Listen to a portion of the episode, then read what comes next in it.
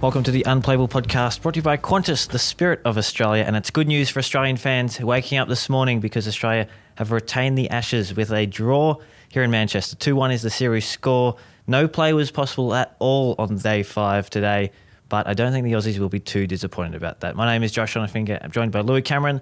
And there wasn't any cricket to talk about today, Louis, but there are plenty of storylines. There are. Yes, there are. I mean, it's been a long day, Josh, let's be honest. Watching the rain, seeing puddles form around the covers, seeing that they're going to start at 1pm. They're not going to start at 1pm because it started raining again 6 minutes later. Obviously, no one had an accurate weather app.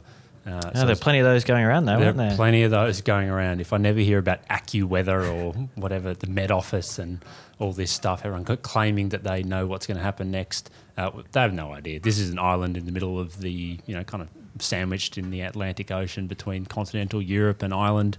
No one can predict the weather. It's not like Australia. Things are very more regimented there. It's one of the things that we've got under control in Australia.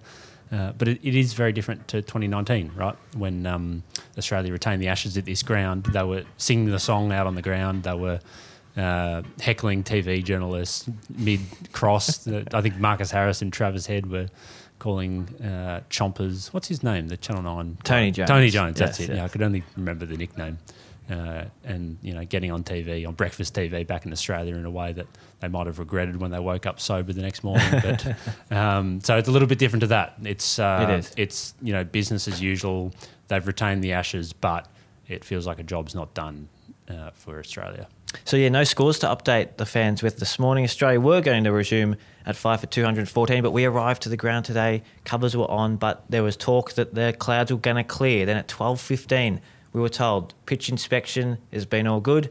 We're good to start at 1 o'clock. Lunch was taken. It was all looking good. But then, as you said, pretty much as soon as we were told we were going to start at 1, the rain returned. Our colleague Andrew Ramsey made a really good point about this is, normally when the ground staff and the umpires will kind of chat, right? Mm. And the umpires will go up to them and say, hey, I reckon we're, the ground's looking good. Reckon we can resume. And if there's rain on the way, the ground staff know, right? Because they're the ones who have to get the covers ready. And they're locals, right? They're locals. They're from Manchester. They presumably live close by and understand the weather patterns better than we do because it has a material effect on how they do their jobs. But you're right, the covers were off at that point. None of them said, oh, no, actually there's rain 6 minutes away. The umpires said, oh, we're starting the game. And 6 minutes later, there was rain. It's just kind of amazing that the weather is that hard to predict here that not even the ground staff can tell you what's going to happen in 5 minutes' time. And for the next 4 hours, we were sort of sitting around hoping that something would change, but the weather got worse and worse. And then at 5:25, 6 and a bit hours after we were scheduled to start today, it was called off and the captain shook hands inside, by the way, undercover, so that was good. And, Australia will retain the Ashes. Did they shake hands? Yes. We saw that. Was that on TV or? So the sides shook hands indoors. We didn't see that. Oh, right. But Stokes and Cummins then shook hands when they were doing their post-match press conference with Michael Atherton from Sky. So that's when we saw the captains shake hands. But the actual teams itself or themselves haven't actually shaken hands in public. So They haven't shaken hands in public, but we believe that they've shaken hands behind closed doors. That's correct. That's the word out of the change room. So okay, that's good because you wouldn't want a bitter series as it has been in previous tests to escalate beyond that. Not that I'm suggesting they wouldn't. It was just funny one because normally you see the big line of all the support staff go out there and they all shake hands. It's always funny like seeing the team doctor shaking hands with the other team's analyst or the masseuse, and you're like, oh, this is kind of weird that you do this after every test, but. We didn't see that. And it was still raining at that point, so I suppose they didn't want to be out there. Fair enough. Pat Cummins, however, said at his post-match press conference that this is not the end of the road for Australia. They're not going to be celebrating tonight. In fact, he was asked about what the team's plans would be after tonight, and this is what he said. I don't think there'll be huge celebrations. I think there'll be, maybe a bit of a pat on your back, for retaining the series. There's been a lot of work that's gone into putting us in the position where a draw does make us retain the Ashes. So, there's a test match starting in 3 days, so that's going to be the full focus. So that's Pat Cummins. It's obviously going to be a very different feeling on the England side because, let's be honest, they absolutely dominated this game and Australia were not in any position to argue with that. Mm-hmm. Actually, maybe before we hear from England, let's just hear what Cameron Green had to say on that front. I think we definitely got away with one there. I think we didn't play our best game, but yeah, the rain gods were in our favour today, or the last couple of days. So, it's when you just take it and move on and look to the next game. So no one in this Australian side is trying to say that they could have won this match. I think the best they could have hoped for, even if it did go the journey, was to bat it out and maybe hang on grimly for a draw. But I think if we got 2 full days of play, England would have almost certainly have won. Ben Stokes, it's a tough pill to swallow, right? And a lot of the questions at his press conference were kind of dictated around, does he feel regrets for how they played in the first 2 tests? They weren't that far away from Australia, but they lost those close moments. And ultimately couldn't come away with a win. So obviously a really tough one for him to swallow, but they've got one more test at the Oval to, I guess, even it up and make it a 2-all draw, which is exactly how 2019 finished. Yeah, I mean, they've been a different team since those first 2 tests, haven't they? We've spoken a lot about the changes that they've made to their side, and they've brought in Wood and Wokes, and Moeen Ali's come back and had an impact as well. And yeah, as you said, they would have been feeling really confident that if they could have got any play in today, that they could have come through and levelled the series. Now, does it take the sting out of what's going to be the final match at the Oval? Really good question. Yeah, I reckon it will a little bit, to be honest. And it's a hard one. Everyone keeps talking about momentum and that it was all on England's side and they were this runaway freight train kind of coming at it. At Australia, I kind of feel it does. Like it just felt like Ben Stokes at his press conference that there was just the air had been let out of the series a little bit, because it's just been 3 really close tests and then one that they've absolutely dominated. It just felt like it would have been great if we had the Oval to build up and it was 2-all going into that series. That hasn't happened since 1936-7. Which we've referenced a few times on this podcast as being the last time a team had come back from 2-0 down. There have been a few deciding tests over the years, I've noticed. Not 2-all draws, but level going into the last test, okay. Which I think has been lost in a little bit. It's moot point now, but 65-66 was the last one. Quite a lot, the 62-63. There were 3 series in a row in England, 1926, 1930, 1934. All leading up to that 36-37 one where they were deciding tests at the end. So while the cricket back then might not have been that interesting in terms of teams playing at a certain rate, I was looking at one of those series. It was a 5-test series. One of them finished 1-0. It was so it was a draw for the first 4 tests. Draws in the first 4 tests, and the last one was the decider. And there hadn't been a result so far. So. Was that a wet summer, that one? Yeah, good question. I'll have to dig into that. And that might have been one of the ones in the early 1920s or something like that. So that would have been great if we had that at the Oval. We're not going to have it. But you're right. Mark Wood especially, I think, has been the guy to turn this series around for England. And Ben Stokes spoke with a lot of praise for his Durham teammate in the press conference. Yeah, look, he's been so impressive. Obviously having someone who has the ability that he has with the ball to bowl as fast as he does is obviously a massive weapon for any team to have. Obviously the impact he had at Headingley and with his 5 wickets and even here, just the spell where he got Smith and Travis out, massive game changer for us there, 2 massive players for Australia in the middle order there. And I think, having that X factor, as we call it in sport, is obviously a huge thing to have as a captain, where things just sort of looking a bit dry and you're going like, where am I going to get a wicket from? You can just throw the ball to Woody and you just feel like he's just going to create a chance when he's got the ball, but also the partnership in which he bowls with it, the person at the other end.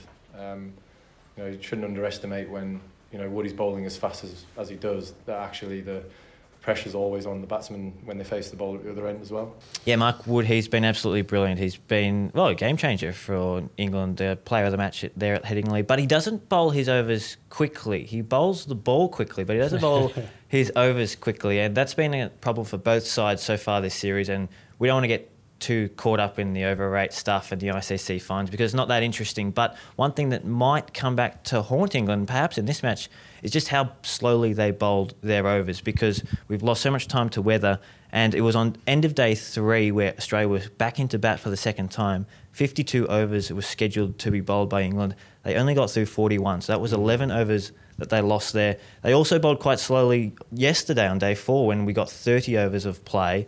I think they could have bowled up to 40 as per the scheduled sort of time. I mean, the ICC wants you to bowl 15 overs per hour. We never see that. But if they did and they maybe relied on spin a bit more, they would have got through that. So we're looking at maybe 15 overs that they, at a minimum, that they could have bowled and didn't. And is that going to cost them this match here? Well, I don't think it would have cost them here. I think no matter how quickly they bowled their overs, this game was going to be a draw. There just wasn't enough time in the game. You say teams never bowl their 15 overs per hour. Like, and I know they do in India, right? And sorry, yeah, I should have put that as a caveat. No, it's a fair point. And it's a notable caveat because when it's spinners on, you know, the overs are bowled too quickly sometimes and teams have to slow up. I'm not convinced that fast bowlers can't bowl 15 overs in an hour. It's become a cultural thing for just teams in Test cricket to take a long time to bowl. You go down the level. So in Sheffield Shield cricket, they managed to bowl 90 or 96 overs in a day. Those guys don't have any longer or shorter run-ups than the guys in Test cricket. In Australia, you know, you get equal amounts of overs, percentage of overs, I guess, being bowled by pace bowlers. So why does it take them so much longer in Test cricket then? I guess everything, it's more intense, right? So everything, there's so much riding on every ball, especially this series. Strategically, captains want to get the field 100% right. Probably a lot more field changes, just the intensity of cricket, I think. Remember George Bailey saying that the biggest difference he noticed between first-class cricket and Test cricket when he made the step up was how slow teams bowled their overs. He was kind of ready at the crease, ready for him to bowl, and they would be changing fields and doing all sorts of things, just things taking longer than they did in the Sheffield Shield. I do believe the ICC, I know people, you know, their eyes kind of glaze over when you talk about over-8 penalties and stuff like that, but the stuff that I reckon people really do care about and that has a material effect on both of these teams is the World Test Championship standings. We're 2 years away from the next World Test Championship final, and I believe the ICC is going to clear up a little bit of their the wording around how teams will be penalised, particularly for this series, in the next couple of days, because they did kind of make some changes and they weren't completely understood.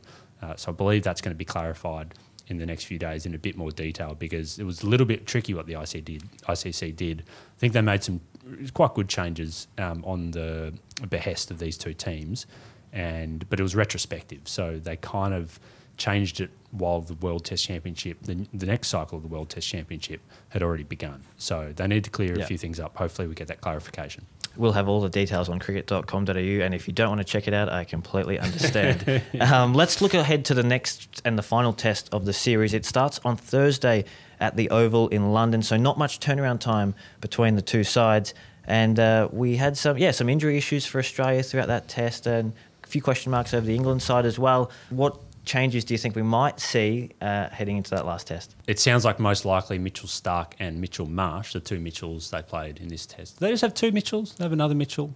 Only two in this test. Two Mitchells, one Marsh, no Shaun Marshes. Yep. No Mitchell Johnson. There's a guy, no Mitchell Johnson. There's a guy on Twitter who does like a ranking or like a tally, how many Mitches in the team Australia have, how many Marshes they have in the team, how many Mitch Marshes they have in the team, which always just makes me laugh.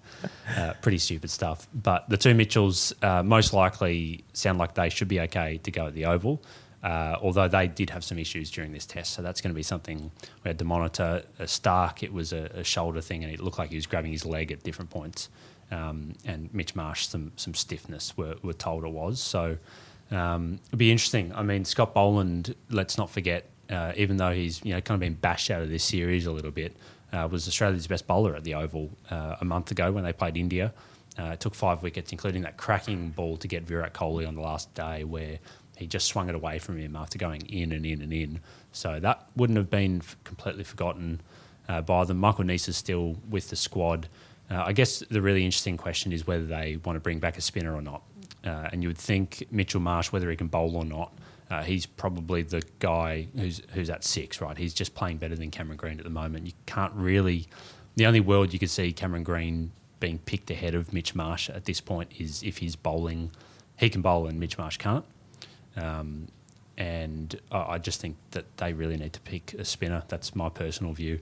I thought they missed having one in this test. I know they'll probably stick by the team they picked and, they held out for a draw and that's all they need to do. But I think they would have been reluctant to leave out Todd Murphy and I think they just missed him in this test. Yeah, and Steve Smith said to us before the series began that he thought the Oval sometimes replicated Indian conditions as well, didn't he? So he thinks the spin is very important at the Oval, and I'm sure this test will be no different. He had a bob each way with that one. I feel like the Oval is kind of like simultaneously described as a batting paradise. It's the fastest wicket in England, but it also spins the most, and it can be more like India. So, yeah, who knows what we'll get at the Oval. But the good thing is I don't think they've been getting as much rain down in London as they have here in Manchester. We're still here. It's still absolutely pelting down. The hover cover is still over the pitch. So presumably they've got to get that right for a county game in the next few days, because otherwise you would have thought they would just let it soak up a bit of the moisture. Yeah, you certainly would. Louis, thank you for joining me throughout this test match. If you are heading into the office this morning on Monday morning, make sure you wear some green and gold to get around the Aussies. They've retained the Ashes and they're heading to the Oval next week to try and win the series outright. This has been the Unplayable Podcast, brought to you by Qantas, the spirit of Australia, and we'll catch you in the lead up to the fifth test.